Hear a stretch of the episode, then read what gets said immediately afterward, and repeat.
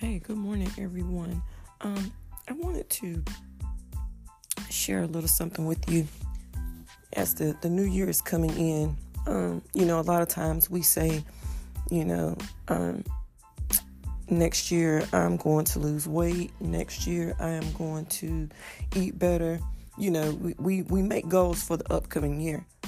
But I do want to let you know that when it comes to your mental health, or really just in general, uh, you, you don't have to wait for a new year to, to start your goals.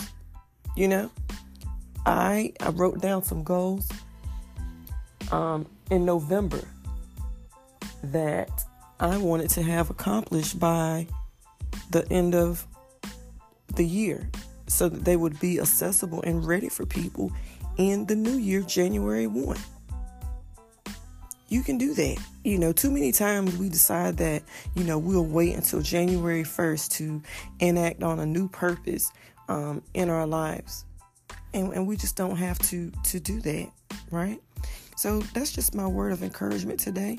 You know, if it's something that you are really wanting to do, now with mental health, it may be, you might say, um, you know what, I think I do want a, a life coach. Um, I think that's going to be beneficial, or I think I need therapy. That's going to be beneficial to me. Why would you wait until January 1st when you can go ahead and get the process started? And when you, Lord willing, when you go over into January, you already started the process. All right. So you just have to be intentional about the decisions um, that you make because the decisions that you make today will have a great impact on your future. And so, making those changes can help you truly experience a fulfilled life. Again, you don't have to wait until January 1st. Get started with your goals now.